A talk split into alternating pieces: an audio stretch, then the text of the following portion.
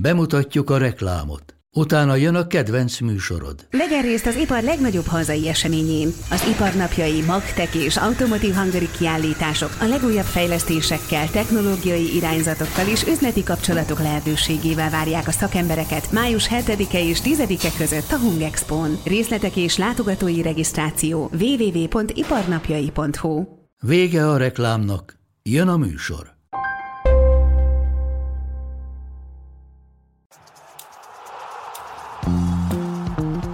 A teljes terjedelem. Magyarország első futballpodcastja Baumstark Tiborral és Bognár Domával. És Zsibarás Gergőt, a Forbes főmunkatársát köszöntjük ismét nagy szeretettel a körénkben. Csomó olyan kérdésem van, amire mindig azt szoktam mondani, hogy akkor vagyok jól felkészült egy műsorra, hogyha nagyjából tudom a válaszokat, hogy miket fognak nekem mondani a vendégek. Hát itt azért elég nehéz helyzetben vagyok, mert egy csomó olyan kérdés fogalmazódott meg bennem, meg szerkesztőnkben, Váj Bencében is, amire én nem tudom a választ, és nem tudom, hogy van-e egyáltalán exakt felelet ezekre. Így például itt az UEFA pénzügyi rendszerének átalakulása, ami talán mondhatjuk, hogy a mai műsornak a fő témája lesz. Egyáltalán az alapoktól induljunk el. Miért vált ez szükségessé? Mi volt egyáltalán a mozgatója ennek a, ennek a változásnak? Hát szerintem volt egy nagyon jó apropó a pandémia, amikor azt lehetett mondani, hogy jó, akkor most megállunk, gondoljuk át, hogyan érdemes ezt csinálni, de még mielőtt ebbe belekezdünk, Szerint, tehát szerintem sokkal rosszabb a megítélés amúgy ennek a rendszernek, mint amilyen amúgy valójában volt működés közben. Mármint a Financial Fair play Mert az alapprobléma az volt, hogy pont ugye az elitben volt két-három olyan eset, ami kvázi hiteltelenítette az egészet. Tehát, hogyha te öm, olajmilliárdokkal feltőkésített kluboknak megengedett, hogy csaljanak, hogy félrenézel, akkor nyilván nagyon nehéz az egészet betartatni aztán aljabb, vagy lentebbi szinteken. Tehát egy, azt gondolom, hogy az egész váltás mögött ez lehetett, hogy ezt, ezt nagyon nehéz végrehajtatni. Aztán mondjuk a cseh csapatokkal, vagy a, a lengyel csapatokkal, hogy azt fogják mondani, hogy hát, hogy a City-nek is lehet, meg a, a PSG-nek, akkor mi miért vegyük komolyan. És ez amúgy ez tök jogos kritika volt az egész rendszerrel kapcsolatban. Viszont, hogyha megnézitek azt, hogy mondjuk a 2008-as pénzügyi válság kilábalását mondjuk tegyük 11-12-re, egészen a, a világjárványig, ott azért azt látjuk, hogy az UEFA tagállamokban a bajnokságok azért az első osztályok azok tök stabilak, nem volt amúgy látványos nagy csőd kluboknál, míg mondjuk ott van a az EHF és a, az, az Európai Kézlabda Szövetség, akik nagyon nagy ambícióval mennek bele a növekedésbe, és most már a, a kézlabda is arra a szintre jut majd, mint a, nem tudom, mint a kosár legalább, és ott meg azért hát két-három évente egy ilyen nagyon hangos csőd helyzet van top csapatoknál, női-férfi szakákban. Ilyen az európai fociban ebben az arany évtizedben nem volt, és az azért is volt így, mert ez a rendszer valamennyire azért működött. Hm, ezt akartam kérdezni, hogy ez végül is az FFP-nek az egyértelmű hozadéka és erénye, hogy ezeket megakadályozta, mert um, amit mondasz a kézilabdával kapcsolatban, ott is az jut eszembe, hogy a fő ö, problémája a rendszernek az a, az ottani oligarcháknak a térnyerése, és az ő éppen aktuális hangulatuk és kedvük, hogy van-e kedvük éppen a milliárdokat belepumpálni abba az ágazatba, vagy nincs. Ezt hogyan tudta féken tartani a Financial Fair Play? Miközben nagyjából erre sejtem a választ, de azért nem teljesen egyértelmű, hogy az egyik oldalon miért működött ez ellensúlyként, és a másikon miért nem. Én, tehát ezt nem tudta kezelni. Ez szerintem tök egyértelmű a fociban, mint ahogy amúgy nyilván a kézlabdában meg egyértelműen nem, de hogy tehát ezt az érdemét ne vitassuk el ennek a rendszernek, hogy ennek igenis voltak amúgy tök jól működő elemei. A, ami az elitben történt, az ott szerintem egész egyszerűen a, a rövid távú üzleti érdekek, vagy egyéb érdekek felülírták azt, hogy hosszú távon ezt a rendszert hogyan akarják működtetni. És vagy az hát vagy bocsánat, ezt... ezek az oligarchikus rendszerek immunisak voltak arra, amit az FFP próbált csinálni, nem? Szerintem az UEFA volt immunis arra, hogy, tehát hogy az UEFA nem reagált jól arra, hogy ezt a rendszert megpróbálták megbontani. Uh-huh. Tehát neki kellett volna ebben a helyzetben reagálnia, és amúgy volt is rá eszköze, meg szabályrendszer is, hogy reagáljon, nem tette. Ugye itt a City a, az egyik izgalmas példa, mert ugye ez a rendszer, és ez egy, ez egy nagyon nehéz kérdés, tehát értem, hogy nagyon könnyű kritizálni a City-t, meg a sejkeket, meg az oligarchákat, de ugye azt is figyelembe kellett tartani az UEFA-nak, hogy egy befektetésre alkalmas környezetet teremtsen. Tehát egy olyan szabályozást kellett alkotni, ahol azt Ami vonzó mondja, a pénz külső, számára, igen. Igen, hogy, hogy ők be fogják tenni ezt a pénzt nem csak a, az angol top csapatokba, de tegyük fel mondjuk régiós nagy hagyományokkal rendelkező csapatokba, lengyel piac tök nagy például. Szlávia Praha. Igen, tehát hogy, hogy ezeket a befektetőket is meg kell tudni szólítani, nem csak azt, aki, akinek mondjuk van 3 milliárd dollárja egy angol top csapatra. És mert hogy ez is fejleszti az egész futball ökoszisztémát, és nagyon nehéz itt a határt meghúzni, hogy mit veszünk figyelembe bevételnél, mit nem. Ami itt a probléma volt, például szerintem jól megmutatja, hogy a végrehajtásban volt komoly probléma, elvi szinten is voltak problémák nyilván, de szerintem lehetett volna orvosolni. De amikor azt mondja az UEFA, hogy a bevételek között most akkor ezt a szponzorbevételt elszámoljuk, ami úgy tűnik, mint a piaci alapú lenne, ami meg nem, az azt nem számoljuk el, de a Manchester City-nél félrenézünk, mert a Saudi, nem tudom, turisztikai hivatal betol 100 millió eh, eurót, amiről de, amúgy... Bár bocs, csak itt, itt álljunk egy pillanat, félrenézett az UEFA? Mert Szerintem. az eljárás megindult, Persze. Csak miután a bizonyítékokat begyűjtötték, ugye azt mondták, hogy ezeket nem legális úton gyűjtötték be ezeket a, ezeket a bizonyítékokat, amikkel aztán meg lehetett volna hát dönteni. Ez szabályos... határidőkkel, meg ez, ez, szerintem ez akarat kérdése. Uh-huh. Hogy... Tehát, hogy ez egy, egyértelműen az, mert ugye itt az eljárást támadta meg a City ügyvéd csapata. Más nem nagyon tudod, szóval ez is beszédes, hogy, hogy ugye ilyen eljárási hibákba tudtak kapaszkodni, és sikerrel védekeztek volna megnéztem volna, hogyha egy alsó kategóriás csapat próbálkozik ilyen, akkor az mekkora hatékonysággal megy át mondjuk. Én azt gondolom, hogy ez akarat kérdése, mert akkor viszont azt kellett volna mondani, hogy oké, okay, ez az eljárás így, ez, ez, ez, tele van kiskapukkal, ezt ne engedjük, csináljuk máshogy. Tehát, hogy ezt a rendszert egy kicsit alakítsuk a, a gyakorlathoz, ami a tapasztalaton alapul.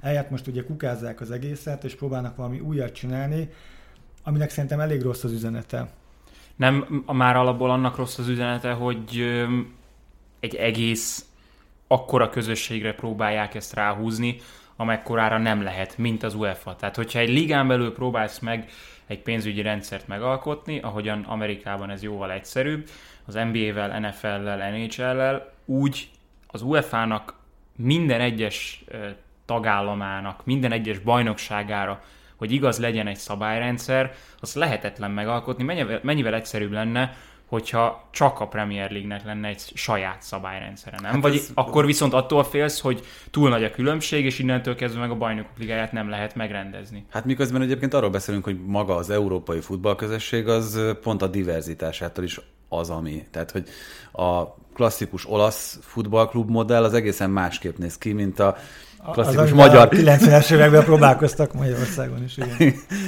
Melyiket veszik klasszikusnak Magyarországon, az a kérdés. De hát nyilván Angliában, Németországban, és, és a, például ez a sokszínűség, ez a Bundesligával, mint a topligák egyik résztvevőjével továbbra is megmaradt.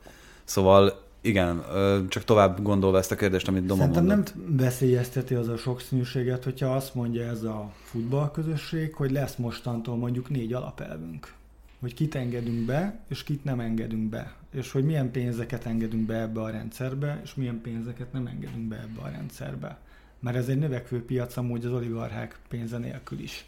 Tehát itt, itt el kell dönteni azt, hogy mi szeretnénk rövid távon ö, még 5-6 top csapatot felhúzni, ki tudja milyen pénzből, és akkor jöjjenek, és, és tegyék be, tök mindegy, hogy amúgy otthon mit csinálnak, vagy azt mondjuk, hogy fiúk, ti nem jöttök. Ugye ezért lesz majd izgalmas a, a Chelsea sztori, amiről majd ugye fogunk beszélni, hogy lesz-e ilyen váltás a fejekbe. De önmagában én azt a váltást nem látom az UEFA-nál, hogy ők a hosszú távú ö, érdekeik miatt most beáldoznának rövid távú célokat. Már pedig most a nagy kluboknak az érdekei érvényesülnek az új szabályozásban is, aminek ugye a legizgalmasabb részeiről még amúgy semmit nem tudunk. Tehát arról nem tudunk semmit, hogy például a, a szponzorációs pénzeket hogyan fogja kezelni majd az UEFA a jövőben. Szerintem ez egy, ez egy kulcskérdés lesz, hogy a, akkor, amikor ö, egész államok meg ö, koncernek vásárolják be magukat a, a profi fociba, akkor ők milyen pénzeket tehetnek be a csapataikba. Itt nekem ami a legtalányosabb része ebben az egész szabályozásban a dolognak az az, hogy a futballra költött összegek meghatározása. Ugye itt röpködtek a számok és a százalékok, ez mi pontosan? Tehát nem a futballra költesz mindent egy labdarúgóknak, kérdezem kicsit naívan. Hát mondjuk az egy nagy kérdés lehet, hogy a stadionra költött pénz az minek számít. És ugye akkor, amikor futballklubokat értékelnek föl cégek, akkor az egy fontos szempont, hogy az adott klub rendelkezik a saját ingatlannal, mert az, az komoly értéktöblettel járhat, hogyha van jó lokációban lévő modern stadion. Tehát az, az egy nagy kérdés, hogy és nyilván a bevételekre hatással van, hogy milyen stadionod van. Um, alapvetően a, a, szóval az egész rendszerrel nekem az a problémám, hogy azt, azt az erőlködést látom, hogy az UEFA kiállt amellett, hogy bevezet egy fizetési sapkát, nevezzük így, Amit de ezt az európai normák, munkaerőpiaci szabályozás szerint ugye nem, nem lehet átvinni, és jobb hiány találtak erre egy megoldást, és próbálják valamilyen ö, mutatószámhoz hozzákapcsolni egy másikat, ami ellenőrizhető, valamennyire transzparens is, de hát nem biztos, hogy a legjobb megoldást találták meg, mert majd a, és itt jön be a, a transzparencia hiánya majd, hogy majd milyen szobákban meg hogy fog eldőlni, hogy melyik tétel számít majd futballra költött összegnek, és melyik nem. Kitolták ezek szerint egy kicsit a határokat a nagy klubok miatt, de vajon ez elég lesz-e ahhoz, hogy megállítsák a Superligát, meg mennyire van ez a Superliga miatt, mert nagyon úgy tűnik, hogy igen, valamennyit sikerült könyökölniük a nagy kluboknak, hogy az ő akaratuk érvényesüljön, de még így is korlátok közé szorítják őket, ami viszont megint csak komoly lépésre hát a, e, igen, hozhatja, vagy kényszerítheti őket. Ugye az egész reform az a, az Anyelitől indult. Tehát ez még mielőtt a Superligával megpróbálkoztak volna, ő emellett a rendszer mellett kardoskodott, tehát ezt lehet tudni, hogy ő, ő volt egy, az egyik mozgatórugója ennek. Nekem úgy tűnik amúgy kívülről, hogy igazából ők úgy csinálják meg a Superligát, hogy nem hívják annak. Tehát, hogy ebbe az irányba megyünk, viszont a legfontosabb kérdés az lesz, hogy hogyan és mennyi pénzt fognak visszaosztani ezeknek a nagy kluboknak. Na ezt akartam kérdezni, hogy végül is a Superliga és az UEFA érdekellentéte az egyértelműen erre épült, erre az alaptézisre, amit itt te említettél. Mennyi a visszaosztott pénz? Igen. Százalékban. Itt arról egyelőre nem látom, hogy szó lenne, hogy ezt konkrétan meghatározták volna. Hát gondolom, hogy ezen még megy a, a birkózás. Valószínűleg itt az lehet a, a, az üzletelésnek, meg a hátsó ilyen minden, mindenfajta mahinációnak a tétje, hogy az UEFA tud-e elég pénzt kínálni a nagy kluboknak ahhoz, hogy ők ne próbálkozzanak meg még egyszer majd a közeljövőben egy szuperligával. Elkerülhető? Hát ha kapnak elég pénzt, akkor igen, de nekem például az is egy ilyen nagyon buta, egyszerű megoldásnak tűnik, hogy az UEFA azt mondja, hogy hát jó, adok több pénzt nekik, mert végül is ezt akarják, de hát akkor legyen több meccs. Tehát ez a leg... Tehát, hogy mindenki arról beszél, hogy mennyi pénz van itt a fociban, és akkor mutass nekem egy, egy profitábilisan működő futballklubot a top 20-ból, mondjuk a 20 leggazdagabb klubból mennyi nem tudom, négy-öt mondjuk egy jobb évben. És ezt nem lehet amúgy a pandémia. pandémiára rá lehetett fogni, hogy jaj, hát járvány volt, és akkor amiatt voltak veszteségben.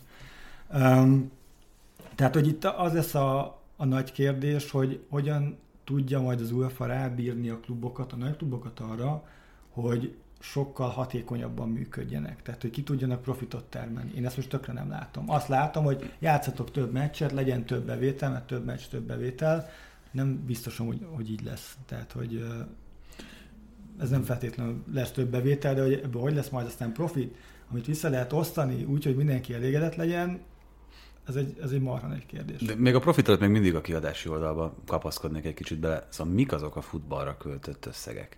Tehát most, ért, előbb, előbb mondtad, de stadion, oké.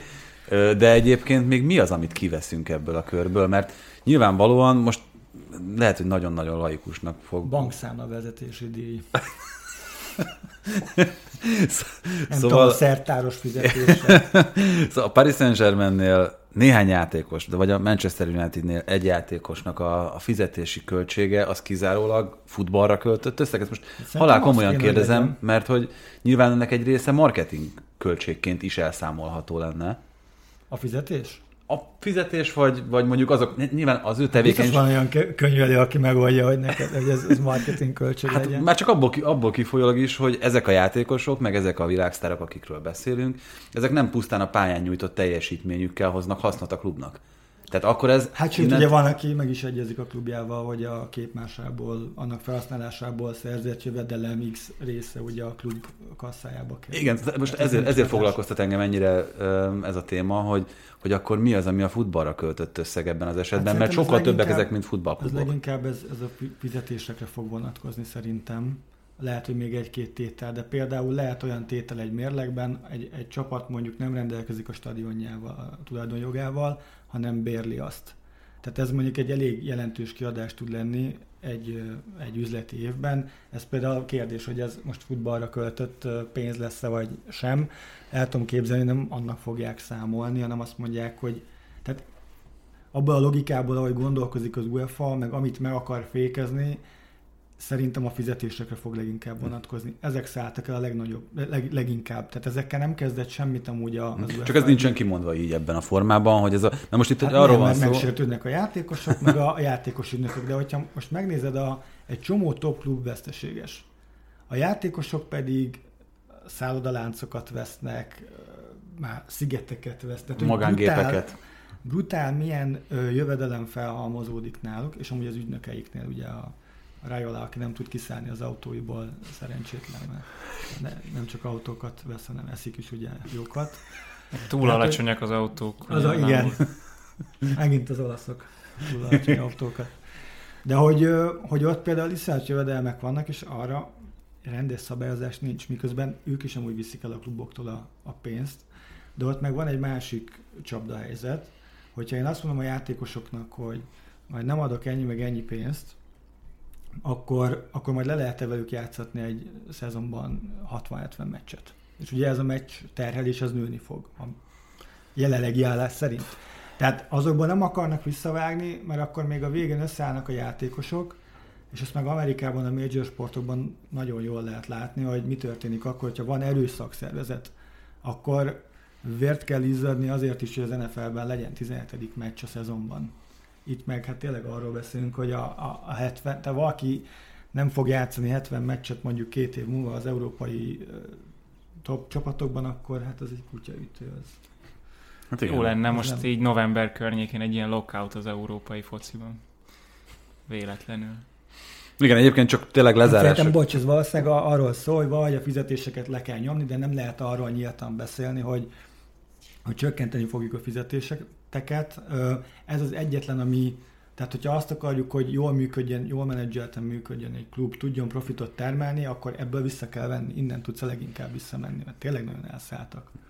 Na csak azért, hogy konkrétumokról is szó legyen, ugye akartak 85%-ot a klubok, ezt sikerült 70-re ledolgozni, némi spéttel persze, mert először 90%-ról indulhat minden klub az új szabályozás bevezetése Azt után. tök rendben van, hogy, hogy ennek Hát, hogy fokozatot persze, időt, persze. hogy lépcsőzetesen Különben az lenne, mint a Barcelonával volt, hogy itt a messzi ügyne, hogy itt mindenki elengedni a sztárjátékosokat.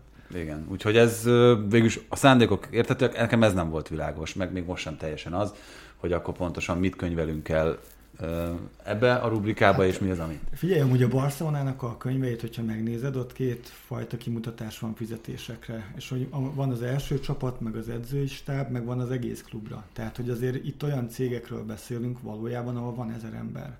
Az azért már önmagában az sem mindegy, hogy akkor most a futballra költött pénz az abba beleszámít az az ember, aki a klubban dolgozik, aki a törölközőket hajtogatja, meg, tényleg Meg a technikai igazgató, aki az egyik legfontosabb futballszakmai Igen. szereplő. Tehát, hogy ez bele fog-e számítani, vagy csak az, hogy a, a, aki a pályán van meccsen és az oldalvonal mellett, tehát az a stáb fog beleszámítani? Jó kérdés, ezt, ezt szerintem még, még, még nem lejátszott meccs, hogy mi fog beleszámítani. A másik, ami kicsit jobban kötődik még ahhoz a témához, amit már itt az előbb pedzegettél, ez itt a Manchester City büntetése, meg a Paris saint hogy jó, megint egy kicsit álnaivan kérdezem, hogy jó ötlete az UEFA részéről azzal riogatni, hogy ha te nem tartod be a szabályokat, akkor nem a bajnokok ligájában fog szerepelni, hanem az Európai Ligában, és hogyha még rosszalkodsz, akkor a konferencia ligát is meg kell, hogy kóstold. Hát ugye az Európa Liga az most hogy felértékelődött? Tehát, hogy mindenki akarja nyerni hirtelen. Az ilyen rendes, rendes hát európai olyan, igen, olyan, az annak néz ki, igen. Van, van még egy a, a, a kisebb csapatoknak. Um, Jó, csak ezzel Szerintem... nem, nem azokat árazott be egyébként? Hogyha, hogyha azt mondod, hogy oké, okay, nem voltál jó fiú, de akkor az Európa Ligát azt, azt menj és nézd meg. Hát két dolog jut eszembe, ugye az elmúlt évek ö, példái, ahol ki tudtak bújni a szankciók alól, tehát hogy, hogy azok alapján azt mondom, hogy ilyen durva esetekben ki kell őket zárni egy vagy két évre.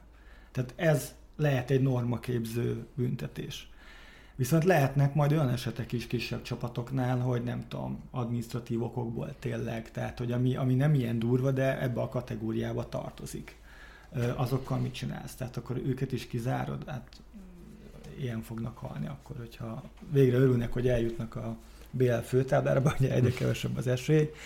De de hogy itt szabályozói szinten ugye arra is gondolni kell, hogy nem csak a direktbe a szabályok kijátszására játszó, törekvő, azt valahogy a lepapírozó klubokat kéne megbüntetni, őket nagyon, hanem azokat is, akik mondjuk esetleg önhibájukon kívül, most ez hülye hangzik, de el tudok képzelni egy csomó olyan esetet, amikor mondjuk egy klub nem akarja megsérteni, de bármilyen olyan pénzügyi marináció van a háttérben, nem tudom, egy tulajdonos kiszáll, le kell a tőkét szállítani. Tehát, hogy bármilyen eset bejöhet, akkor azzal, amit csinálsz majd, akkor nyilván nem lehet őket azonnal kizárni. Igen, meghal, akkor... öröklődik, tehát hogy lehetnek ilyen, ilyen igen, dolgok tehát is. Ezekre a Szerintem mindenki megpróbálja azt majd be, belemagyarázni, hogy fú, vélet, nem tudtunk mit csinálni egyszerűen, de amúgy azt a lehetőséget, azt, azt miért nem tartják meg, hogy az átigazolási időszakból zárják ki ezeket a klubokat. Tehát nem a, nem a sorozatból való kizárás, hanem azt tűnik egy ilyen köztes megoldásnak, hogy nem igazolhat egy klub, az, az hát biztos, hogy többiek összefogtak a Chelsea ellen, mert ugye ő, ők ki voltak zárva, aztán jó sok pénzt el tudtak költeni, aztán nyertek egy BL-t, szóval akkor, akkor ez ne legyen. Um, nyilván kilobbizták, hogy tehát ez biztos, hogy fájdalmasan érintette a klubokat, és hogyha a szabályozásnak az irányát nézed, akkor olyan szintű tőke koncentráció lesz ugye a nagy csapatoknál, hogy ezeket a fiatal tehetségeket, akik a piacon elérhetőek, ők fogják tudni levadászni. Na most innen kizárni valakit, az nagyon nagy érvágás lenne. Nyilván emiatt is lobbizták ki, hogy ez ne legyen a büntetés része. Én ezt szigorúan hagynám, tehát vannak olyan minősített esetek, van rá tapasztalás is, hogy ez mit okoz, hogyha nem büntetsz meg egy, egy, egy klubot egy ilyen eset után lehetne erre hivatkozni, hogy azért fogjuk kizárni a BL-ből és az átigazolási szezonból, mert lábban a Manchester City megúszta, és mi lett belőle. Tehát hogy ez rendszer szinten hosszú távon nem biztos, hogy jó az európai focinak. És azt el kéne mindenkinek fogadnia, aztán azt mondani, hogy, hogy ez tényleg nem tudok más jobb szót, norma képző büntetés kell, ami miatt félnek a klubok, nem lépik meg, így is rengeteg lehetőség lesz arra, hogy, tehát, hogy a, a, jók, vagy a nagy klubok így is nagyok maradnak, vagy nagyobbak lesznek. Ami a Financial Fair Play-nek az egyik legfőbb szabálya volt, az ugye a tőkeaportra vonatkozó korlátozás volt. Ugye három év alatt akkor 30 milliót lehetett betenni összesen, és három éves periódust vizsgáltak akkor. Hogy ha jól értem, akkor az új szabályozás szerint ez egy évre és 10 millióra esett vissza, ami, tehát lényegileg nem változott a dolog, annyi, hogy itt az éves cashflow az, ami, ami a megítélés alá esik. Szerintem ennek a, abból a szempontból lesz jelentősége, hogy a nem top ligákban hogyan tud majd befektetőt be, megszólítani az UEFA. És ezek alapján azt látom, hogy nagyon nehezen. Ugye már, a, már az előző szabályozásnak is egyik kritikája volt, hogy több nagy befektető úgy megijedt, és, és inkább nem szállt be. Hát meg a 30 az azért nem egy igazán jelentős mondjuk a Premier League csapatainak hát szintjén. Igen, hát és ez ugyan... nem bal hátvéd gyakorlatilag. hát igen, és ez ugy, ugyanez, tehát itt megint csak a, a nagyságrendi kérdés merül föl, hogy ugyanez a szabályozás vonatkozott a cseh Szlávia Prahára, amiből ott aztán helyi szinten gigaklubot lehetett építeni, mert uh, három évente 30 millió euró betételével te gyakorlatilag a tízszeresen, nyolcszorosan tudtál a vetétársait fölé nőni, míg ez, ez a pénz Spanyolországban, Angliában, de még azt mondom, hogy hogy Németországban is szinte apró pénznek számított. Szerintem ezt lehetne úgy szabályozni, helyi piacokra is gondolva, hogy azt mondja az UEFA, hogy ha van két ilyen befektető egy bajnokságban, akkor megemeli mondjuk ennek a szintjét. legyen verseny. Tehát lehetne egy ilyen mondás is. Hát vagy mondjuk a klubok bevételéhez viszonyítva ö, használ százalékot ugyanúgy, mint a futballra elköltött is. esetben. Igen, sőt, ezekne, ezekben az esetekben talán még jobban is működne. Én attól félek, hogy miközben a BL abba az irányba megy, hogy a nagy csapatok ö, majd játszanak amúgy ö, ugye az új lebonyítás szerint ö, 10 meccset fixen, tehát az alapszakasz vége, ugye, ami kritikus, hogy most akkor ott lesznek-e izgalmas meccsek, és hogyha nem engedjük meg azt, hogy a futballnak ez a középosztálya megerősödjön anyagilag, esetleg egy kicsit oda rá menjen a nyakára a nagyoknak, akkor nem lesz, egyrészt a nagyok se lesznek igazi versenyhelyzetben, másrészt, másrészt ezek a meccsek nagyon unalmasak lesznek. Tehát, hogy igenis kellnek izgalmas Leicester city Tehát, hogy oké, okay, hogy a Premier League-ban ott a négy nagy csapat, de milyen jó, hogy van egy Leicester City, nem csak azért, mert Nia tud bajnokságot nyerni, hanem azért is, mert ott van a, a top 4-nek a sarkában állandóan, és nyilván most van ebben a szezonban több ilyen csapat is, aki amúgy felzárkózott hozzájuk. De hogy, hogy több ilyen kéne a, a kisebb bajnokságokban is, mert az szerintem javítaná a minőségét hosszú távon a, a, az egész BL-nek a nemzetközi kupáknak. Nyilván ez viszi a nagy pénzt, meg ebbe az irányba megy amúgy az egész futballpiac. Ide figyel mindenki, itt lesz a legtöbb bevétel, itt lesz a legtöbb reklám szerződés, itt van a legtöbb üzleti lehetőség.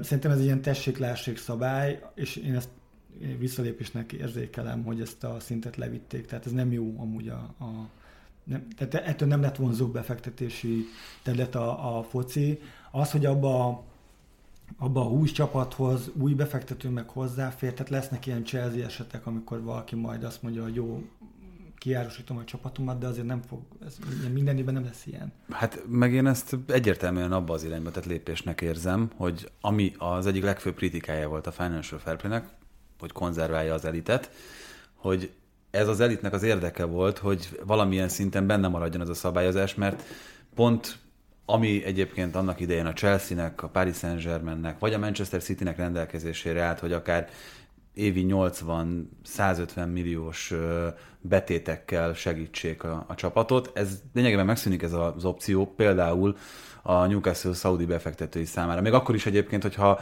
ott most itt az első időszakban a korábbi Ashley spórolásnak köszönhetően akár 100 milliókra is rúghat ez a, ez a betettőke, de akkor is még ez, a, ez a, érzete az embernek, amikor ezt elolvassa, hogy, hogy igen, tehát Hát most vagy kiskapukra hoztak egy. Newcastle szabályt, de ugye megint arra azt látjuk, hogy rövid távon ez a nagy csapatoknak az érdeke, mert akkor a Newcastle-t azt jól megszivatták, miközben meg van, van legalább 40 olyan, 30-40 olyan csapat, ahol amúgy mehetne befektető, akár kisebbségi pozícióba is, tehát nem feltétlenül átvenni az egész klubot, és nem tudja rendes tőkével megtolni ezeket a csapatokat, ezt a pénzt majd vissza fogja osztani az UEFA ezekre a piacokra, miközben amúgy a top kluboktól az is elvárás, hogy az UEFA adjon nekik is több pénzt. Tehát ez hogy- fog majd megtörténni? Hát miközben szerintem a legérdekesebb kérdés, ami felvetődik, és azért is örülök, hogy a Lesztert hoztad, mert szerintem kiváló példa arra, hogy mondjuk hogyan lehet megfelelő szakmai munkával, meg, meg körültekintő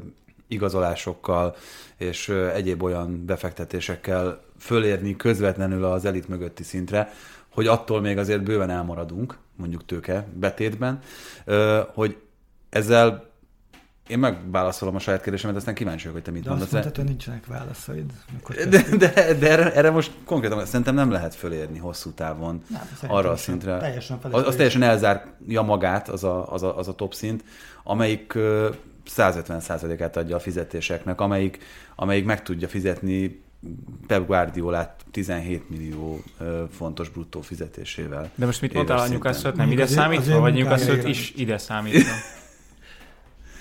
Hát, Hát, hát az, hogy, az, hogy ha valaki mondjuk egyszerűen, tehát akár egy Newcastle-t is vehetjük, de Igen. bármelyik, bármelyik középcsapatot, hogyha ö, nem ügyeskedik ki valahogy azt a vagy nem találják meg azokat a kiskapukat, amiken keresztül beáramoltatják azokat a plusz pénzeket, akkor ezt pusztán tulajdonosi tőkeaporttal nem lehet finanszírozni, hogy te felérj erre a szintre, és ahhoz bármennyire is ügyes vagy, meg okos vagy szakmailag, nem fogsz tudni versenyképes Jó, a maradni. Leicesternek nem fog sikerülni, de a Newcastle-nek szerinted nem fog sikerülni?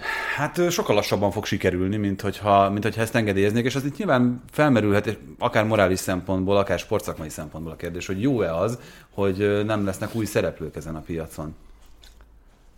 Hát azt szerintem a morális kérdéseket azokat... Azokat így- tegyük félre. Igen, azt, azt, ki is dobhat. Bár amúgy lehet, hogy ez most, most pont az Ábramovics ügy miatt ez, ez fontos lesz most még pár évig.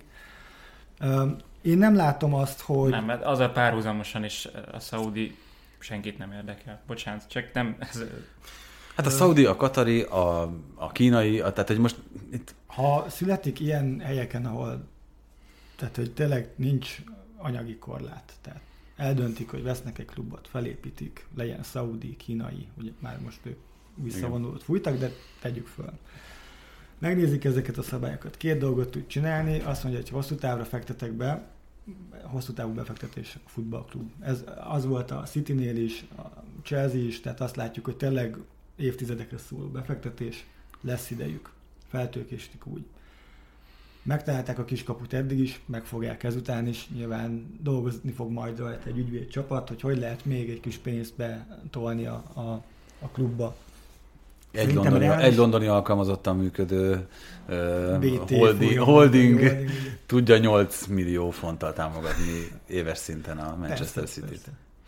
Na, Uh, minden bocsánat. Hát tehát figyelj, ez- ezeket meg, itt szerintem az a, tehát én is azt érzem, amit te mondtál, hogy, hogy hosszú távon, rendszer szinten valójában nincs nagy rizikó abban, hogy itt ennek a 15 kötője 20 klubnak az érdekeit az sértse, hogy majd bejön néhány új befektető. A másik kérdés, ami most megint napirenden van, hogy az UEFA eldönti-e az európai politika nyomására, hogy kit enged be, meg kit nem.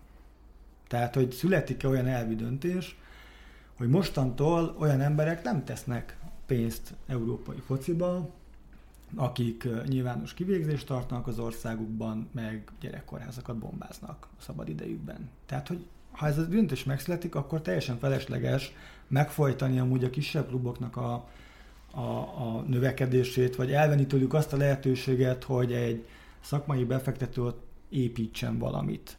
Én inkább ezt látom, hogy ez történik, amiatt a félelem miatt, hogy nehogy itt a következő három-négy évben a Newcastle itt ö, levadásza a tehetségeket, BL-t nyerjen, tehát hogy ez, ez amúgy szerintem se realitás, tehát hogy ennél több idő kellene a Newcastle-nek.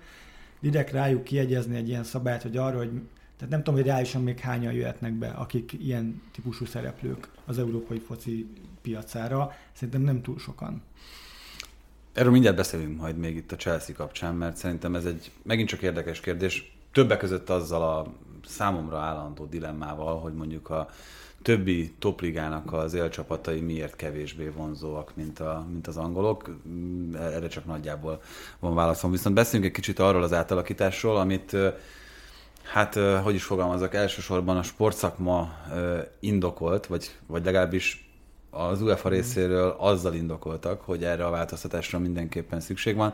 Ez a svájc, svájci modell bevezetése, ami szintén egy anyeli törekvésből Igen, az abszolút. valami. Szerintem, és én, én ezt mondom mindig, hogy szegény nagyapámnak, aki, aki engem a futball meg a sport világába bevezetett, több napig magyarázhatnám, hogy akkor innentől kezdve hogy fog kinézni a bajnokok ligája, soha nem értené meg. És az európai agy, aki, akik mondjuk kevésbé azon szocializáltak, hogy hogyan működnek a, az amerikai major ligák, feldolgozhatatlannak fogja érezni. Nagyon nagy százalékban azt, ami jelen pillanatban az európai labdarúgás legmagasabb szinterén zajlik. Hát több dolog felmerült bennem ennek kapcsán. Az egyik az, tudom, hogy ez nem lesz népszerű, de hogy lehet, hogy a, a jövő fogyasztóit ez nem érdekli. Tehát, ja, szerda van, ú, lesz egy top meccs, hogy most így hogy áll meg, hogy nem. Szerintem kb. olyanok lesznek így a futball jövő fogyasztói, mint én az NFL-lel. Tehát, hogy így alapszakaszban, hogy megnézek jobb meccseket, de amúgy a, a vége érdekel, tehát akkor vannak az izgi meccsek. A zárójel, hogy ebből hogy lehet majd több pénzt csinálni az európai fociba, az jó kérdés. Szerintem a legnagyobb félelem az, hogy, hogy, le, tehát, hogy rossz meccsek lesznek az alapszakasz végén, mert, mert már lehet majd tudni, hogy kik azok a klubok, akik tovább mennek. Uh, valószínűleg azt is be lehet majd lőni ennyi meccs után, hogy ki az, aki mondjuk selejtezőig megy, meg ki az, aki kiesik. A kluboknak nagyon jó lesz, ugye, mert, mert ha jól néztem, akkor ugye a kétharmaduk tovább megy alapszakaszból. Tehát, hogy Így van. nagyon sok győzelmi indulót el lehet majd zengeni. Ugye most a fele lefeleződik a, az alapszakasz után. Mourinho Tehát Igen, tehát Jo- José Rozének lett kitálva a rendszer, tovább jutottunk ilyen kerettel is, nem kaptam, amit kértem, de tovább mentünk a csoportból. Tehát, hogy ilyen szempontból lehet, hogy jó, meg egy kicsit több pénzt tudnak ezeknek a kluboknak visszaosztani szintén, mert hát tovább jutottak ugye a nagyon nehéz csoportjukból vagy egy csoport, nem is tudom, hogy most ezt hát, csoportnak Konferencia, vagy, vagy nem, nem tudom pontosan, hogy mi, le, mi lesz a... Voltosan a konferencia szóval ez már, igen, a szitok, a szitok szó. Igen, csak tehát önmagában az, ami... Szerintem lehet, hogy nem fog érdekelni a tévénézőket. Nem fog érdekelni, hogy kettő olyan csapat találkozik, és aztán sorolódik egy tabellába, akik nem versenytársak közvetlen módon. De téged, Tehát most... meg engem fog érdekelni, meg téged is, de a, azt, a, azt a nézőt, akit be kell le kell ültetni a foci meccs elé. Csak a párosítás. És akik most nem fognak leülni, vagy nem, nem ülnek le 90 percre. A stadionban nem, nem tudsz több embert vinni. Több top meccs kell, így tudják összehozni. Én, Furán én fog hangzani. Nem, tehát tőlem távol áll, tehát hogy félek, hogy ez, ez a rendszer nem fog sokáig menni. De biztos sokan mondták ezt a, erre a csoportközös rendszerre is, hogy hát ez mennyi meccs, és nem fogják bírni, és nem tudja. Korábban emlékszik még valaki, hogy régebben, hogy volt a BF-nek a lebonyítását? Nem? Két csoportkörös?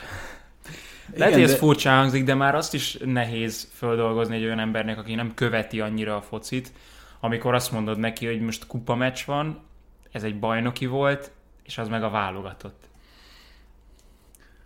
Igen, de akkor is és mondom, lehet, hogy itt azért maradni. A, a futball szurkoló fejével gondolkozol, tök oké. Okay. Tehát, hogy kulturálisan mindenhogy nagyon idegen, de az UEFA meg azzal a fejjel próbál gondolkozni, hogy hogy tudok minél több embert leültetni. És minél több, több meccset játszatni. Igen, több meccs legyen, több top meccs. Minél, tehát, hogy az, igen, és ez, ez a rendszer erre alkalmas, hogy erre lehet majd több pénzt beszedni, nekem abban is vannak fenntartásaim, hogy nem értünk el már most egy egy tetőpontot. Gondolkoztam azon, amikor ezt a témát felvetettük, felvetettem, hogy majd itt tartunk Domával egy ilyen kis ismertetőt, hogy ez hogyan néz ki, és elkezdtem összeírni, és azt gondoltam, hogy... Tudja, igen, tudjátok mit? Beteszünk egy ábrát, amit, amit a b meg a Sky-on használtak, mert azt szerintem elég szemléletesen le van rajzolva ábrákkal, hogy akkor... Hát na most igen, amikor már tehát, hogy három rajz kell hozzá, hogy bemutasd, ez lehet, hogy probléma. Hát meg, meg hát azt, ez... hogy nem tudod elmondani szóban egyszerűen az egyszeri nézőnek, hallgatónak, hogy ez pontosan hogyan fog kinézni, mert nem elég szemléletes anélkül, hogy mondjuk látnád vizuálisan hogy, hogy pontosan akkor az egyenes, vagy a kiesés kérdése hogyan alakul, a továbbjutás hogyan alakul, a párosítások kérdése. Akkor beszélhetünk arról, hogy, hogy mi az elv, és akkor itt gyorsan egy pillanatra hadd hozzam ide az, a Nemzetek Ligáját, aminek alapvetően az volt a célja, hogy ne legyenek érdektelen, barátságos meccsek.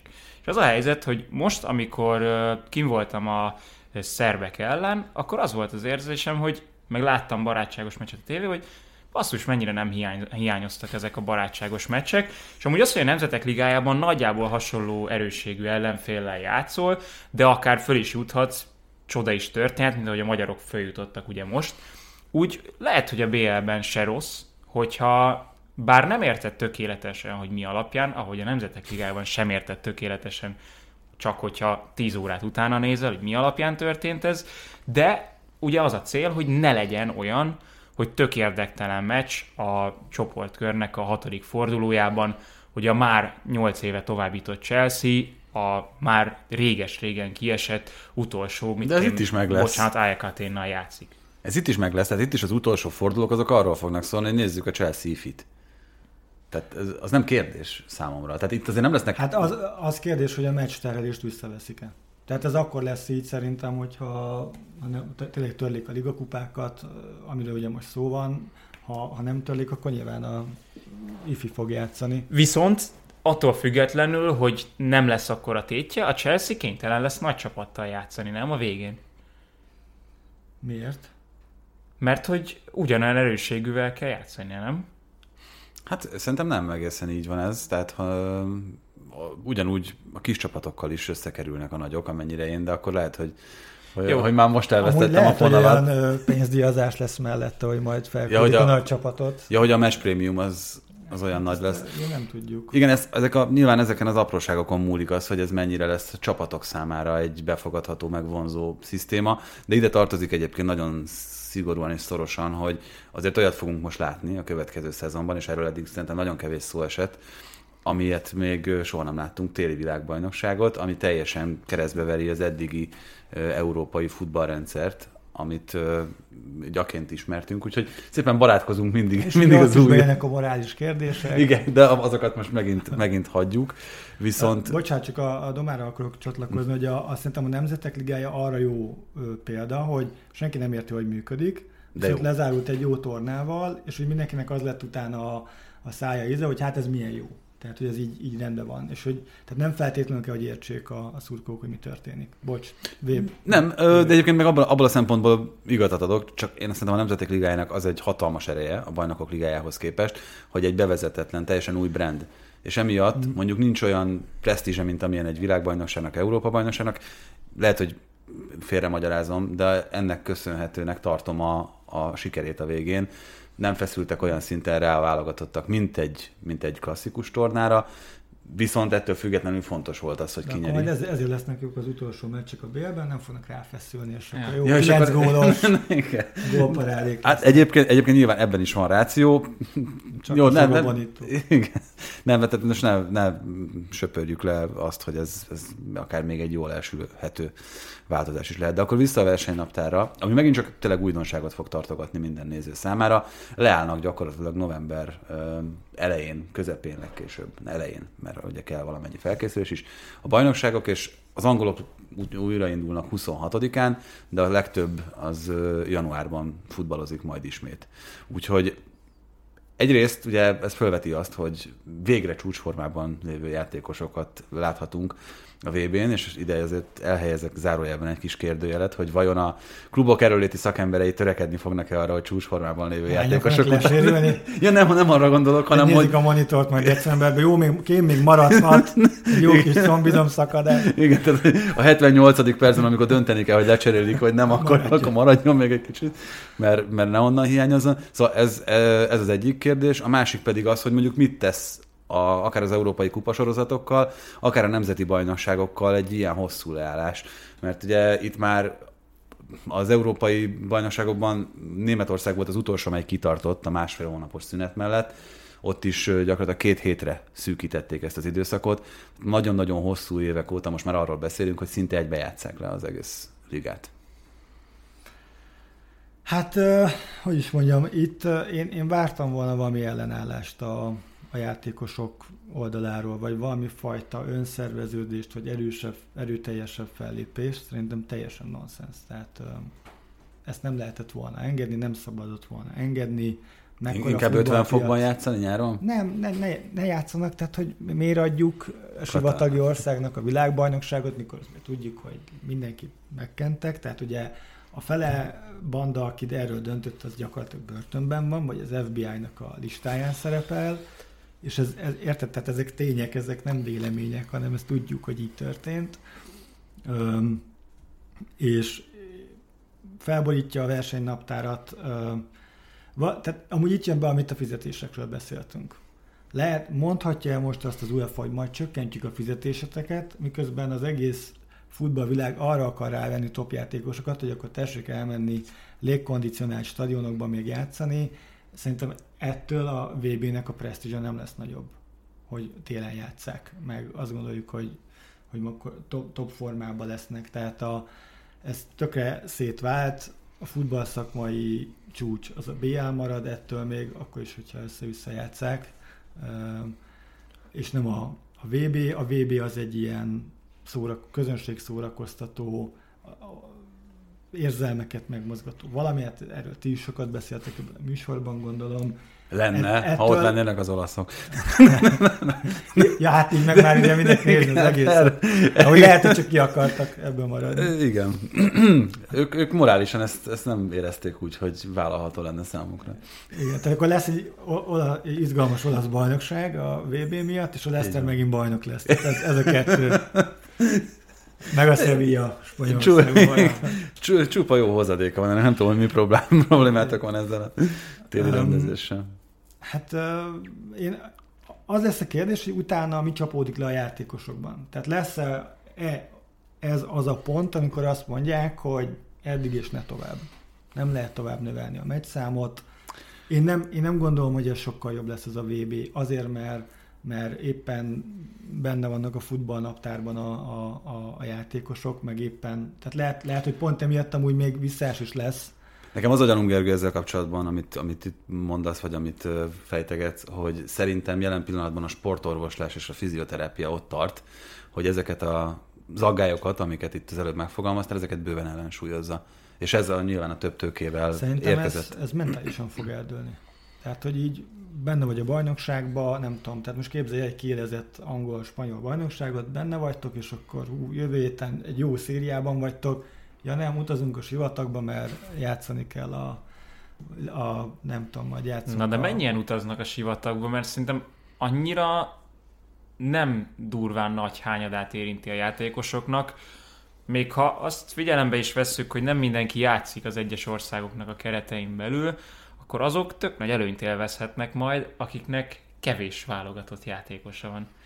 Sőt, majd így fog alakulni a nyár is, hogy aki, aki válogatott, az, az nem jöhet. Most A nem válogatottak felárasak Igen, lesznek igen, hirtelen a piacon. Hát de esküszöm, hogy, hogy ez még akár befolyásolható is, Hát- befolyásolható tényező lehet. Nyilván nem, nem nagy százalékban. Az instant sikerre vágyó De- csapatoknál egyértelműen ez egy mérlegelendő Igen, jó minőségű lesz. játékosok, akik nem, nem válogatottak, most tényleg lehet, hogy durva példa lesz, de hogyha a Burnley-nél senki nem akar, vagy nem, nem, azt, hogy nem akar, hanem nem lesz válogatott, az elég, elég nagy az angoloknak a, az aránya, akkor ők együtt tudnak maradni, és két hónapig úgy tudnak készülni, hogy utána visszaérnek december 26-án egy bármilyen meccsre, két hónap vagy másfél hónap felkészüléssel. Azért az durva. Hát de meccs nélkül. Szóval ez is egy nagy kérdés, hogy akkor most elő Jó, de Sonda is az, hogy- végletekig csiszolni tudja a, Igen. a csapat taktikáját, úgyhogy onnantól kezdve verhetetlen csapat lesz a Burnley. Legalábbis a taktika lehet. Taktikai szempontból, igen. lesz. Um, hát nyilván rengeteg kérdés van. Szerintem tavasszal biztos, hogy sokkal több sérülés lesz, és az nem lesz a mm, nemzeti ligáknak, akár a BL-nek sem amúgy az előnyére. Ugye ezt láttuk Kivéve a szériában. Hát a szériá is tele van külföldi válogatott játékosok. De nem csak vártam a reakciót. Ő sarkára áll, és azt mondja. No igen, bocsánat, várom, várom a válaszodat. Hogy ugye láttuk a pandémia alatt is, hogy azért a extra meccs terhelés sokkal több sérülést okozott, kifejezetten ugye a Premier League-ben is. Igen, bocs, de itt, itt közbeszólok, van, de- hogy, hogy a, a sok sérülés az, az úgy jelentkezett, és pont ezzel kapcsolatban ö, láttam egy tanulmányt múltkor, hogy az erőviszonyokat azért lényegileg nem borította föl. Tehát egy, egyik ligában sem. Láttunk nagyon nagy ö, földre zuhanásokat, meg, meg nagyon nagy fölemelkedéseket, így például mit tudom, a Milánét, amelyik a pandémia után indult meg, Meg a fölfelé a, Liverpoolt Manchester a- United-ét, a, a Liverpoolt visszafelé, a Sheffield, ugye ott, amelyik teljesen Hát a visszaesett. azt alaposan, tehát ez nem sokon múlott, hogy ők...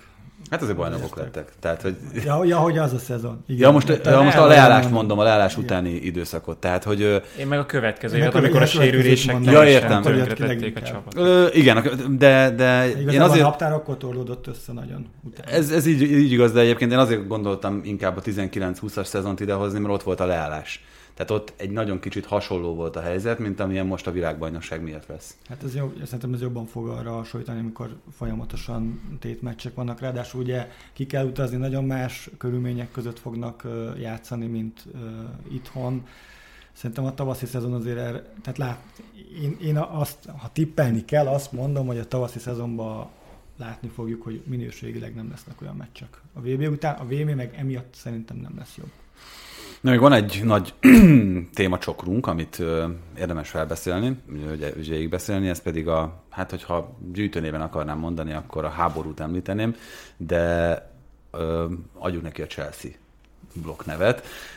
Mégpedig ugye itt a Chelsea eladása talán a, a legizgalmasabb és érdekesebb ö, fo- folyon- folyamánya ennek a jelenlegi ö, szituációnak, és jelen pillanatban ott tartunk, hogy négy vevőjelöltre szűkült az atletik információi szerint. Miután egyeztettük óráinkat. Igen, négyet Ugyanaz a találtunk. négy. Ugye arra négyről tudunk mi hárman, igen. Igen, köztük az egykori kiváló válogatott olasz kapussal. Nem, nehogy. Csak van egy Pályuka nevezetű uh, amerikai Neki befektető. hogy ő- Eh, Igen, látatlan van, nem ismerem egyik jelöltet sem, de, de ez a név ez szimpatikus. Mi a kérdés?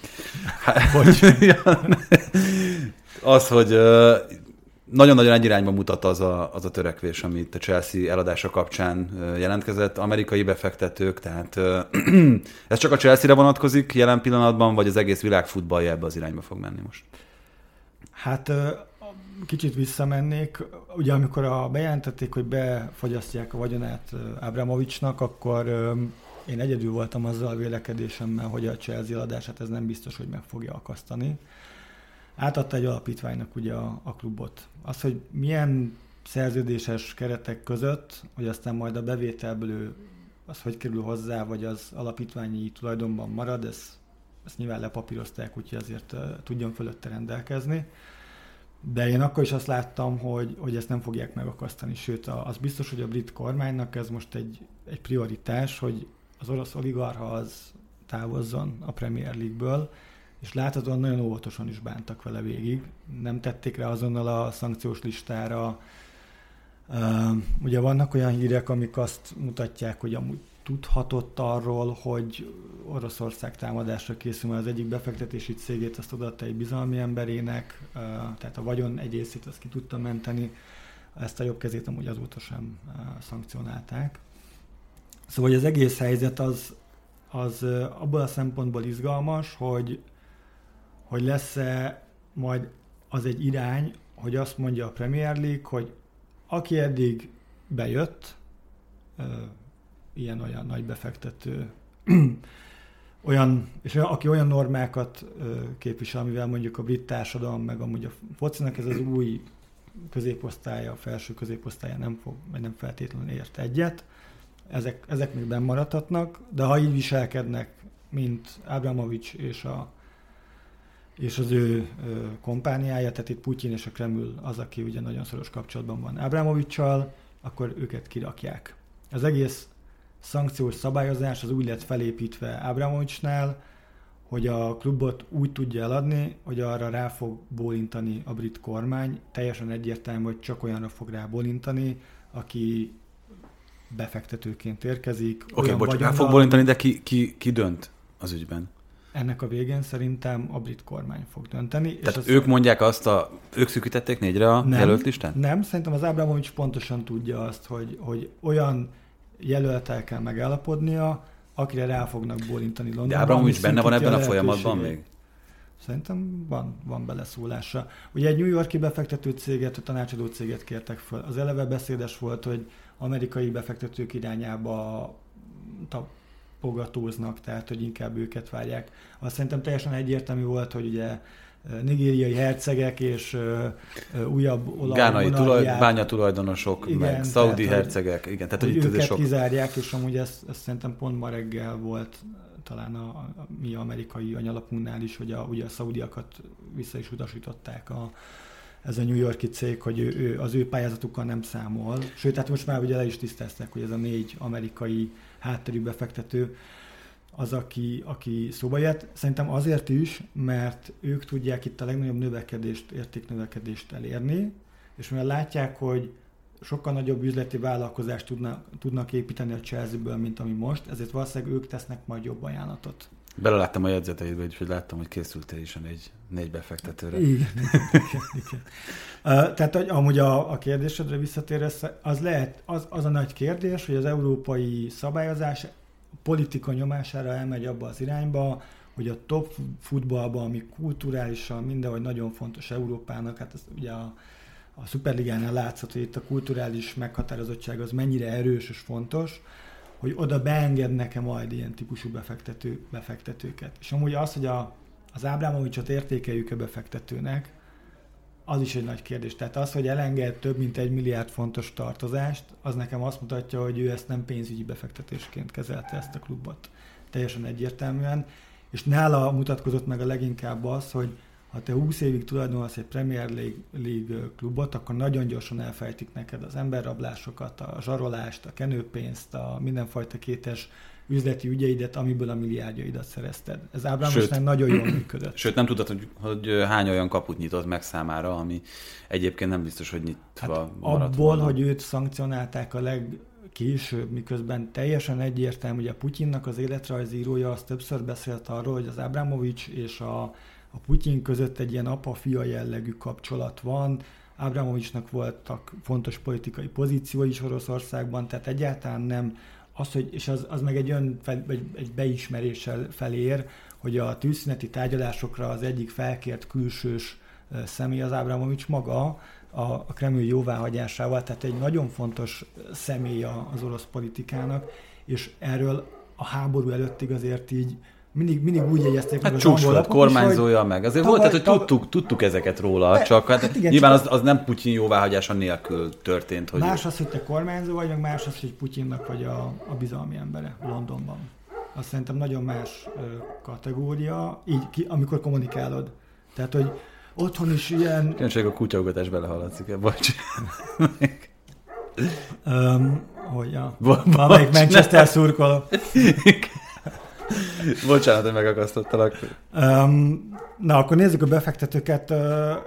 Az, az, az szerintem is, tehát nekem az egyértelmű volt, hogy európai befektetőt azért fognak nehezen bevonni, mert ők nem fognak tudni akkor a üzletet csinálni a chelsea Tehát eleve magas az ár, meglepően magas az ár amúgy. Biztos, hogy világcsúcs lesz, ahogy eladják. Az, Tehát, hogy azt, igen, azt, azt leszögezhetjük. De mit, hogyha nem, nem kaphat ebből Abramovics semmiféle bevételt, akkor Hát ezt még miért? Ki, hogy Igen? ez így lesz -e. Én, én várom, hogy mi lesz a trükk. Tehát ugye azt mondta, hogy egy alapítvány kapja, ami majd a ukrajnai háború áldozatainak áldoz, vagy ajánlja fel ezt az összeget. Na most, hogy lesz-e majd Abramovicsnak két év múlva... De nem az összeget, egy... a, a, a nyereséget ajánlotta föl, nem? A, tehát ugye az adózott profitot ajánlotta igen, föl. Tehát ami, ami marad az eladás után, igen, azt, azt egy az egybe. Igen. Tehát, hogy ő azt mondja most, ilyen állapotban, hogy nem lesz ebből haszna. Én várnék ezzel, hogy ezt hogyan fogják megoldani. Tehát a, az, hogy ő segít a háború áldozatain, tehát hogy nehogy az legyen majd, hogy lesz egy építőipari cég, ami segít újraépítkezni az oroszok által elfoglalt területeken, és akkor végül segít, ugye, csak hát kap érte pénzt is. Tehát, hogy, hát meg mihez, kép, bocsánat, mihez képest haszon? 140 milliós eredeti vételárhoz képest? Ti haszon? Hát ő azt jelentette be, hogy leadózza, ami hozzá bejön pénz a vételárból, és az egészet betolja uh-huh. a, a, a háború áldozatainak megsegítésére. Nem, nem vonja le a De ugye itt, itt, ebből a, a megfogalmazásból az is következik, hogy ukránoknak is mehet ebből a pénzből, meg hát persze orosz Igen, az veteránok uk- is kaphatnak. Igen, az ukránokat ö, újjáéleszteni segítő, akik ki tudja, hogy milyen, milyen rezsim alatt élednek újra, hát újra ezek ne, az ukránok. Igen, nem akik... tudjuk, tehát hogy azért nem egy szent emberről beszélünk, az ugye kiderült az eddigiekből is, és hát tehát, hogy ahhoz, hogy ő ezt el tudja jótékonykodni, arra mondjuk Putyinnak minimum rá kellett bólintania, és és nem tudjuk, hogy milyen konstrukcióba fogja ezt a pénzt valójában felhasználni. Nem lepődnék meg, hogyha valójában ez a, erre a nemes célra nem menne el mind a Na bocs, mi, mi, mitől függ akkor, hogy ki nyeri meg ezt? Tehát nem, én továbbra is azt, azt tippen, ami nem attól függ, hogy ki adja a legtöbb pénzt. Vagy igen? Csak simán egy, ezen Egy szempont bejött ugye a, az egyik jelöltnek a, a, a, a, a Riket, a Riket családnál volt ugye egy ilyen um, iszlamofób balhé még a múltban, és akkor emiatt uh, itt lehet, hogy ez, ez kellő nyomás lesz abba az irányba, hogy a, a Chelsea szurkolók őket, ugye a, a, a, a Chelsea az egy elég nemzetközi csapat, tehát hogy emiatt nem fogják elfogadni, és ez lehet majd egy érv a végén, hogy, hogy őket nem veszik be a, a végső körbe. Én uh-huh. azt gondolom, hogy ennél a négy befektetőn, ugye van a, a Riket család, ők, ők akartak ha jól tudom, ők már Chelsea-nél is próbálkoztak, az AC Milánnál is próbálkoztak, tehát ők már néztek európai klubot. Van ez a Todd Bowley, akinek egy nagyon kiterjedt befektető cége van, nagyon sok szektorban ott van, van média cége is. A Harris Blitzer az, az, az tipikusan az a befektető csoport, ami média, sport, szórakoztatás, tehát ők ebben nagyon otthon vannak. És ugye ők, nekik van a Crystal Palace-ben kisebbségi részesedésük jelenleg is. Most fejből nem tudom a szabályokat Látunk már olyat ugye a brit piacon, hogy azonos ligában lévő csapatokban kisebbségi tulajdonossal ugyanaz a... Usmanov például. Igen, tehát hogy, hogy benne lehettek. Nem tudom, hogy lehet, hogy a Premier League-ben szigorúbbak a szabályok. Nem tudom pontosan ott a szabályozás, hogy meddig De mondjuk, hogyha a Crystal Palace is BL induló lenne, és mondjuk a Chelsea is, ez, ez komoly problémát jelenthetne. Ez egy előre kiküszöbölhető. Gyorsan kéne egy magántőke alap. És ugye van a te kedvenced, ez a, a kockázatőke befektető, a, a Stephen Pályuka. Az közös minden négyben, hogy van sportérdekeltségük, tehát amerikai franchise-ban érdekeltek többen is, ami az amerikai Forbes-nak most már van egy listája, ami sportbirodalmakat mutat be. Tehát nem a, leg, a legdrágább, leg, legértékesebb csapatokat is rangsorolják, de hogy az elmúlt tíz évben felépültek ilyen sportbirodalmak, amik Premier League klubokban, Major Liga csapatokban is érdekeltek egyszerre. Én azt látom, hogy az amerikai piacon lehet akkora növekedést elérni, amiből egy magasabb vételárat tudnak letenni az asztalra. Magasabbat, mint bármelyik európai befektető. Én meglepődnék, hogyha európai befektető vinné el.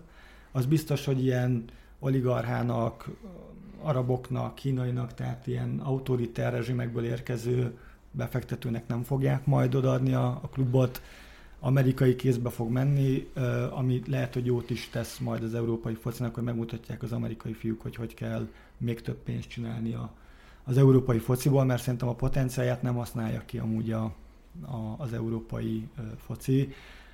Friss példa, a, ugye a Barcelona most tárgyalja újra a MEZ szponzorációs szerződéseit, és egy kriptocég is bejelentkezett a, amúgy olyan szponzornak, aki a MEZ-nek a vállán szerepelne, és a Barcelona azzal utasította el őket, hogy nem értik a, a működésüket, nekik ez így, ez egy nagyon idegen világ, úgyhogy köszönjük szépen, nem kérjük. Miközben a Manchester... nem, gondol, nem volt ilyen fényes. Egyrészt nem, de hogy a, a, a Manchester Unitednek is van most már kriptos uh, szponzora, Glazer család nem élt ilyen fenntartásokkal, mint a Barcelona, hogy ők nem értik. ők értik, hogy ez egy fontos bevételi uh, szál lehet. Um, szóval, hogy, hogy sokat adhat, és amúgy a Liverpoolon keresztül meg látjuk azt is, hogy, hogy menny, mekkora hozzáadott értéke van annak az üzleti tudásnak, amit ők behoznak az európai klubfociba. Most már ugye a Superliga óta ők meg jobban értik azt, hogy ez kulturálisan hogyan működik. Ez most csak menet közben jutott eszembe, hogy az európai energetikai szektor az annyira orosz ö, súlyú, hogy emiatt nem gondolkodik más azon, hogy beszálljon a fociban? MVM Chelsea? nem konkrétan erre gondoltam, de, de azért azt tudjuk, hogy az energetikai szektorban az egyik legnagyobb profitok mozognak, vagy, a, vagy ha az ágazatokat hát nagyon, nézzük. nagyon drága biznisz. Uh-huh. Tehát azt egy Gazprom megengedheti magának, hogy aki most amúgy nagyon sok hosszú távú szerződést kötött, elszálltak az árak, eleve volt már egy ilyen ö, energetikai krízis, amire a háború rájött, ugye a Gazprom ár, árképzése az amúgy leköveti a tőzsdei árjegyzést, még hogyha azon belül mondjuk van mozgástér is, hogy aki hosszú távú szerződést köt, az olcsóbban kapja, például a magyar gázár is alaposan elszállt pont emiatt, azt nem mondanám, hogy olcsó, de egy, egy Gazprom mondjuk egyszerűbben mondja azt, hogy, hogy nem a kapacitásaimnak a, a, a felújítására, vagy a előre menekülve beruházásokkal újabb egységeket építve, felújítva fogok termelékenyebb lenni, ebben az iparágban ez nagyon fontos, hogy, hogy nagyon beruházás intenzív. Úgyhogy európai szereplők nehezebben mondják azt, hogy egy rakat pénzt beletolok az európai uh-huh. fociba. A kevésbé átlátható Gazprom meg, meg sokkal könnyebben mondja azt, hogy jó, hát ez nekünk stratégiai érdekünk, meg geopolitikai érdekünk, úgyhogy meg, meg akarunk jelenni, mint a jóságos energiaszolgáltató, a, a jövő egyik épít, építő eleme, és akkor neki megérte ezt a pénzt. Szerintem az egy, amúgy, amit mondasz, ez egy izgalmas kérdés lesz, hogy hogyha a Chelsea-t működtetni tudja majd egy, egy és amúgy mind tőkepiaci tapasztalattal rendelkező befektetési szakember, aki, aki bejelentkezett, mindegyik csoport, úgyhogy van sport érdekeltsége. Ha kiderül, hogy ők amúgy ezt tudják működtetni, és tudják gazdaságosan hosszú távra működtetni, akkor majd felmerül az a kérdés, hogy akkor amúgy minek ide oligarha? Pláne, hogy amúgy a szabályozás ráadásul abba az irányba is megy, hogy ne, ne, ne, ne nagyon tudjanak új szereplők bejönni. De szerintem eleve nagyon izgalmas kérdés lesz az, hogy ilyen típusú szereplőket beengednek-e bármilyen szinten majd az európai fociba. Én attól félek, hogy három-négy év múlva simán. Nem tudjuk, meddig, meddig húzódik a háború, milyen áldozatai lesznek, de de én nem látom azt az elvi szintű változást, amit amúgy egy csomó szektorban látni. Hogy azt mondták, hogy oké, okay, nem üzletelünk autoriter vezetőkkel, meg oligarchákkal, meg kétes alakokkal. Egy csomó szektorban változás van a fociban. Hát kérdés, hogy a Chelsea, Chelsea biznisznek mi lesz majd a, a, a hozadéka, és ugye ti is sokat beszéltek erről, hogy, hogy tényleg a, az elit kezdi kisajátítani magának ezt a világot, a top futballt, legyen szó a Premier League-ről, arról, hogy mennyibe kerül egy bérlet. Tehát ezek az emberek, akik formálják most az európai focinak az arcát, meddig tudnak még leülni, vacsorázni szaudi koronahercegekkel, azok után, hogy, hogy az Abramovicsot tényleg nagyon gyorsan kitakarítják a, a Chelsea-ből, és úgy tűnik, hogy Abramovics adja el, szerintem nagyon hamar felmérte azt, hogy, hogy, hogy a finanszírozását lehetetlenítik el a Chelsea-nek a, a szankciós politikával, és annyira meg volt már a szívének kedves az a klub, hogy azt mondta, hogy akkor nem fogja hagyni, hogy tönkre menjen, akkor inkább egy át egy befektető. Annak az érdeke megelőzi. Ígértem még egy kérdést, és ez az árás, hogy eredetileg úgy akartam feltenni, hogy mi a külföldi befektetőknek, és elsősorban az egyébként gazdaságilag is mondjuk fenntartható és, és versenyképes modelleket hozó amerikaiaknak, akiknek van a Major Ligákban is érdekeltségük, miért csak a Premier League vonzó környezet, de Közben eszembe jutott, hogy ez nem lenne teljesen igaz. A szériában is jelen pillanatban most már négy olyan klub van, amelyik amerikai tulajdonban van. Szóval a többi ligában, Spanyolországban, ugye Németországban nem is beszélhetünk erről az 50 plusz 1-es szabály érvényben maradása miatt. Franciaországban. Hát lehet, hogy Franciaország felértékelődik ugye az új BL szabályokkal, tehát hogy sokkal több helyet kapnak, ott lehet, hogy megjelennek majd amerikai befektetők. Ez csak egy a többi ligában lassabban végbe menő változás, vagy van egyébként valami egyéb nyelvi, kulturális, vagy, vagy bármilyen egyéb oka annak, hogy, hogy ez inkább Angliába és a, az angol száz országokban Hát biztos, kulturális biztos, hogy van. Ugye a németeknél kötött a, a, a 50 plusz 1-es szabály, de amúgy Spanyolországban is nagyon sok klub működik még úgy, hogy a szociók szavaznak, tehát hogy oda hogy jön be befektető. Ugye a Barcelona is azért adott ki kötvényeket korábban, mert így tudott kvázi piaci befektetőket behozni, akik nem kaptak tulajdonrészt. Most meg is oldják, úgy néz ki, hogy, hogy ne konvertálódjon tulajdonrészé az, mert hogy ki fogják tudni őket fizetni, az egy elég izgalmas helyzet lett volna, hogy a, a kötvényeseit a Barcelona hogyan kárpótolja tulajdonrész nélkül. Ugye ebben nem biztos, hogy nem mentek volna bele a, a egyesületi tagok, a pártoló tagok. Tehát, hogy Spanyolországban gondolom, hogy ez az egyik ö, oka. Ugye az Atletico Madrid van magánkézbe, na most az egy, az egy nagyon kiterjedt korrupciós ügy, ahogy az magánkézbe került, tehát hogy ö, ugye a Jesus Hill, ö, ahogy kicsavarta a szociók kezéből egyik napra a másikra a klubot. Öm, azt hiszem kapott érte börtönbüntetést is, tehát hogy öm, Igen. A, mikor még a Malaga polgármestere volt, és úgy kötött ilyen több milliós uh, szponzorszerződéseket az Atletikóval. Tehát, hogy az egy ilyen nagyon extrém helyzet volt, és akkor végülis ugye bemaradt a Hill család is, meg a, a, a Szereszó átvette az ő részét, és akkor így, így lett ő a fő tulajdonos.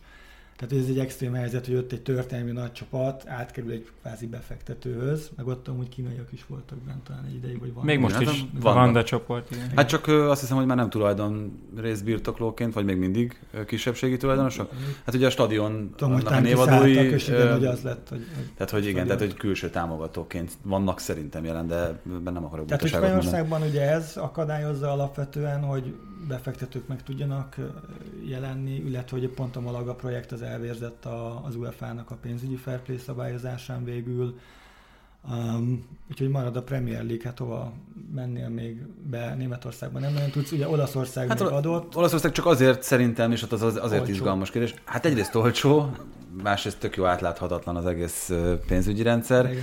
úgyhogy lehet mindenfajta mahinációkat lefolytatni, amit az amerikaiak annyira nem szeretnek. Érdekes, hogy egyébként más kultúra számára sem annyira vonzó ez. Miközben egyébként, hogyha a brandértéküket nézed ezeknek az olasz csapatoknak, akkor elég sok korábbi kupagyőztest, olyan nemzetközileg is ismert mert... És ki is lobbizták maguknak ugye a bevételeket a tévés pénzekből, tehát meg azt sem mondani, hogy amúgy olyan nagyon rosszul állnának bevételi oldalon. Hát nyilván kulturálisan a Premier League van a legközelebb, meg szabályozás szintjén is. Tehát, hogy ott, ott Ezt akartam piac... mondani még a szabályozást, ami, ami, ahogy mondod, azért a szériában nem, nem feltétlenül teszi olyan könnyűvé, meg a spanyoloknál sem azt, hogy, hogy a külföldi befektetők olyan könnyen ott maguknak utat, és tényleg stabil uh, klubot. És hát igen, a, a, négy, a négy római um, polgármesterváltásról mesélhetnének az amerikai befektetők, hogy mindenki más álláspontot képviselt a stadion eladással, építéssel és a területszerzéssel kapcsolatban. De amúgy a Leicesterhez visszamehetünk megint, hogy ugye abban az évben, amikor bajnokok lettek, akkor például ők a Premier League bevételek, tévés bevételekből nagyon magasan, tehát egy arányaiban egy komoly összeget tudtak ugye elhozni, mert több esti meccsük volt, több kiemelt meccsük volt, és az díjazta is a liga. Most ha ne adj Isten a Racing Santander bajnok lenne, akkor vajon mennyi pénzt kapna azért a tévés, spanyol tévés bevételekből, hogy ő bajnok lett, meg kiemelt meccseket játszott, meg kiélezett meccseket a bajnokság végén. Hát ugyanannyit, mint amennyit ugye leosztottak neki az év elején, tehát a, az amerikai gondolkodás az talán még a, ahhoz a kiegyenlítési rendszerhez, amit a Major Ligákban alkalmaznak, a legközelebb a Premier League áll, a legtöbb pénzt a Premier League osztja ki azoknak, akik eleve feljutnak a, a, Premier League-be, és akik ott mondjuk jól szerepelnek, több kiemelt meccsük van, az összes négy kiemelt bajnokság közül ez a mechanizmus ott él a leginkább, tehát díjazza azt, hogyha a pályán elért eredmény az ö, jobb, és a többi liga az meg nem feltétlenül díjazza. Valószínűleg ez a befektetőknek egy, egy, egy jó ö, beúró pont. Amúgy a chelsea az is izgalmas még, hogy visszakanyarodjunk a blokk elejére, hogy tehát ez az ár ez tényleg brutálisan magas, és ö, úgy magas, hogy azt a pénzt, amit a szaudiak még nem raktak be a Newcastle-be, de befogják a következő tíz évben valószínűleg, azt az Abramovics már berakta. Uh-huh. Viszont Akadálytalan. Ez a deal azt is mutatja, hogy itt, itt iszonyat hozamat tudsz csinálni, hogyha jól menedzseled a klubot. És most tekintsünk el attól, hogy milyen pénzeket rakhatott be az Abramovics, meg hogy neki amúgy ez nem egy, nem egy ö, üzleti vállalkozás volt elsősorban, neki a profit az volt, hogy a, a reputációja volt nagyon jó és magas. Most ugye volt egy, az Atletiken volt talán kutatás, hogy 52%-a mondja a Chelsea szurkolóknak, hogy menjen. Tehát oké, okay, a többség azt mondja, hogy menjen, de azért nem nem az első többség. Azért az nagyon durva, hogy és ugye a brit sajtóban megint elővették az ügyeit, tehát hogy azért azt, azt így lehet tudni, hogy ez az ember ez kicsoda, és e, ennek ellenére 48% azt mondja, hogy nem menjen, tehát a reputáció nagyon jó volt a háborúig, és most sem sérült talán annyira. Um, szóval, hogy viszont mennyire tette? 200? 140. 140. És ugye csinál belőle, hát minimum 2 milliárdot csinál belőle, minden jel szerint azért az brutálhozam. És az a, amikor te klubtulajdonos vagy, az igenis számít, hogy ha befektettél egy klubba valannyi pénzt, akkor öt év múlva látni szeretnéd, hogy az többet ér. És hát, hogy az a liga, amiben te vagy, ezt lehetővé teszi, vagy sem. Szerintem erre a leginkább most a Premier Liga alkalmas. De egyébként igen, de, de hogy ez mennyire így van, amit mondasz, erre szerintem jelen pillanatban a legjobb hozható példa az a Milán, amit ugye kevesebb, mint 300 millió ö, dollárért sikerült megvásárolni. Jó, mondjuk ott egy ilyen megint elég érdekes üzleti Há, tranzakció. Igen, tehát ott a kínaiaktól került ennyiért ehhez a, ehhez a befektetési alaphoz Amerikában, és ugye az a cél, 5 éves projektben gondolkozva, hogy stabil bajnokok ligája szereplő csapat legyen, 800 kötőjel 1 milliárd euró körül, közötti értéken hogyha öt éven belül értékesíteni szeretnék a klubot, akkor ez meglegyen, és a különböző becslések szerint ehhez most már nagyon közel jár a Milán ismételten, hétszeres back, mm. illetve bajnokok ligája győztesként. Tehát itt, hogyha most megint visszafejtjük, hogy akkor mennyit fektettek be, egyébként okos szakmai koncepcióval is, akkor megint arról beszélhetünk, hogy háromszoros értéken tudnak kiszállni minimum a projektből. Hát igen, és a, megint azt látod, hogy nem az volt, hogy jött az olaj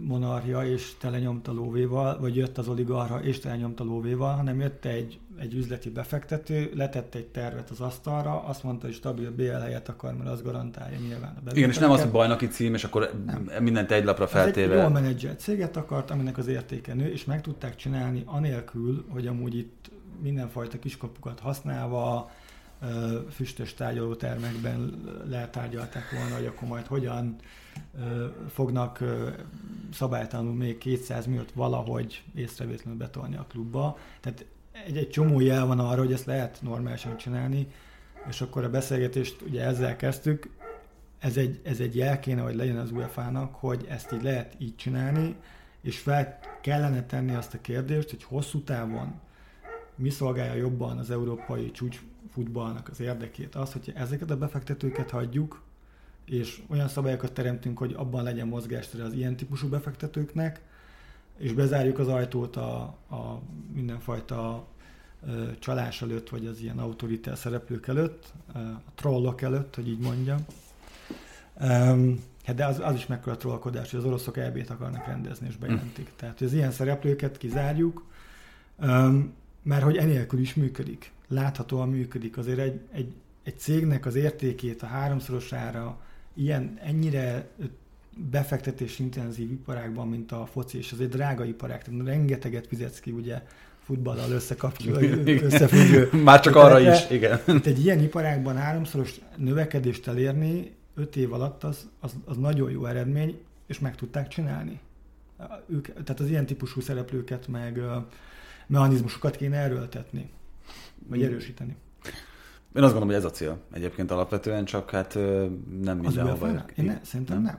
Szerintem az a cél, hogy azt lehessen kommunikálni, hogy ez a cél, de valójában ami történik, az mind 15 kötőjel 20 csapatnak az érdekének, a, érdekének, rövid távú érdekének a kiszolgálása. És ez miért? Azért, hogy az UEFA életben maradhasson egyáltalán, már mint hogy nekik Na, jusson még ebből pénz, mert a csapatoknak már elmondták, egyáltalán nem érdekük az, hogy legyen még egy hely, ahova szét kell osztani a pénzből, mert nekik nincs szükség, mert a top csapatoknak nincs szüksége az UEFA-ra.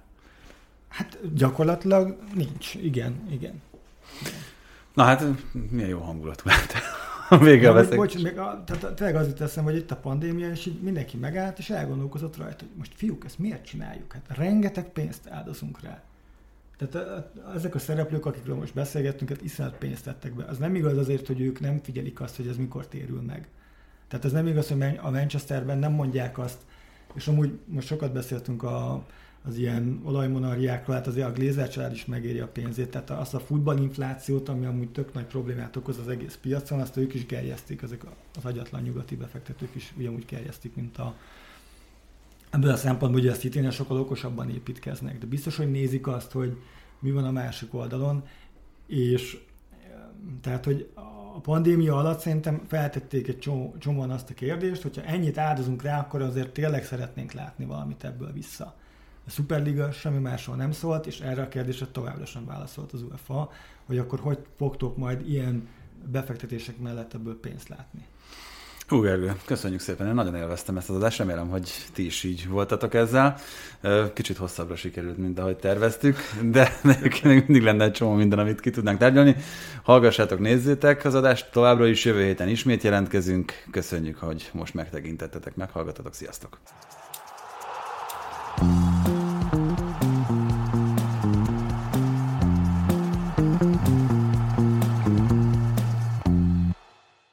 Ez a műsor a Béton közösség tagja.